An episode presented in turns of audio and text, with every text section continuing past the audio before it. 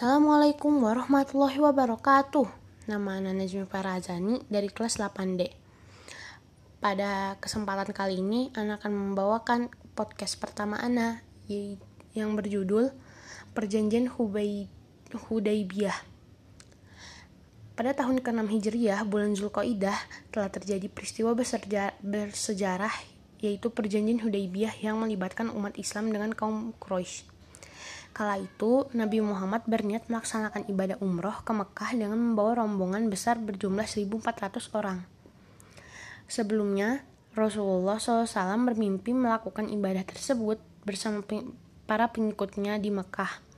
Mimpi inilah yang kemudian menjadi pertanda baik hingga Rasulullah menyatakan hendak melakukan umroh dengan membawa serta hewan kurban tujuh puluh ekor unta. Menanggapi keinginan tersebut, kaum Quraisy yang menduduki Mekah seharusnya menerima kedatangan para muslim. Apalagi kaum muslim datang tanpa senjata dengan jumlah yang besar. Namun, besarnya jumlah kaum muslim yang turut serta inilah yang membuat kaum Quraisy deg-degan dan berniat mencegah kedatangan rombongan Nabi Muhammad. Kaum Quraisy mengirim utusan bernama Urwah bin Mas'ud untuk mencegah rombongan Rasulullah shallallahu alaihi wasallam masuk Mekah. Uswah terpana dengan keyakinan dan kepatuhan pengikut kaum muslim pada pemimpinnya. Aku sudah pernah mengunjungi kerajaan Persia, Roma, dan Ethiopia, namun belum pernah m- melihat pengikut seperti itu. Pengikut Nabi Muhammad shallallahu alaihi wasallam punya rasa menghormati dan bangga pada pemimpinnya. Biarkan mereka masuk Mekah, ucap Uswah. Rasulullah kemudian mengirim Usman bin Affan yang punya banyak koneksi bagus di Mekah sekaligus menantunya. Sayangnya, beredar rumor Usman telah ditangkap dan dibunuh warga Quraisy. Dikutip dari novel biografi Muhammad, laki penggenggam hujan dari Tasaro G K, Rasulullah, Rasulullah shallallahu alaihi wasallam saat itu sempat khawatir dengan kondisi Usman. Dia lantas meminta para muslim berbaiat atau sumpah kepada Rasulullah shallallahu alaihi wasallam. Wahai Rasulullah, aku bersumpah setia kepadamu sesuai dengan isi lubuk jiwaku, kata salah satu salah seorang bernama Sinan dari keluarga Jahas, Bani Asad bin Khuzaimah, yang kemudian diikuti seluruh muslim. Saat berbaiat, berbaiat itulah Usman kembali sambil membawa kabar kedatangan rombongan Mekah untuk bernegosiasi dengan kaum muslim. Rombongan terdiri atas Suhail bin Amr, Mikros Huaitib, sedangkan dari kaum muslim ada Rasulullah shallallahu alaihi wasallam yang antara lain ditemani oleh Ali bin Abi Talib.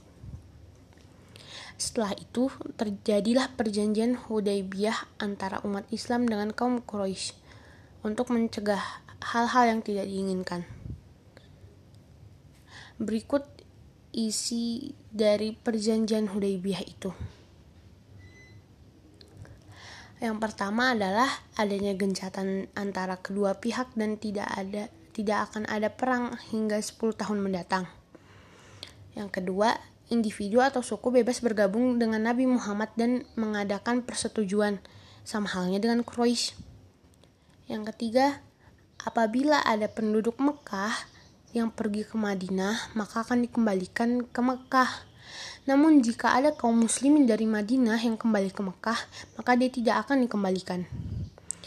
Yang keempat, apabila ada penduduk yang berusia muda yang mengikuti Nabi Muhammad tanpa seizin ayah atau walinya, maka dia akan dikembalikan pada ayah atau walinya. Namun, jika ada yang mengikuti Quraisy di Mekah, maka dia tidak akan dikembalikan. Yang terakhir, Um, tahun ini, enam Hijriah, umat muslim akan kembali tanpa memasuki Mekah.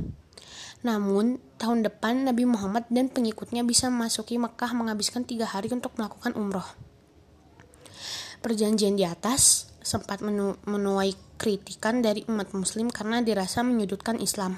Bahkan, Umar bin Khattab sempat bertanya pada Abu Bakar As-Siddiq tentang bagaimana sikap Nabi Muhammad.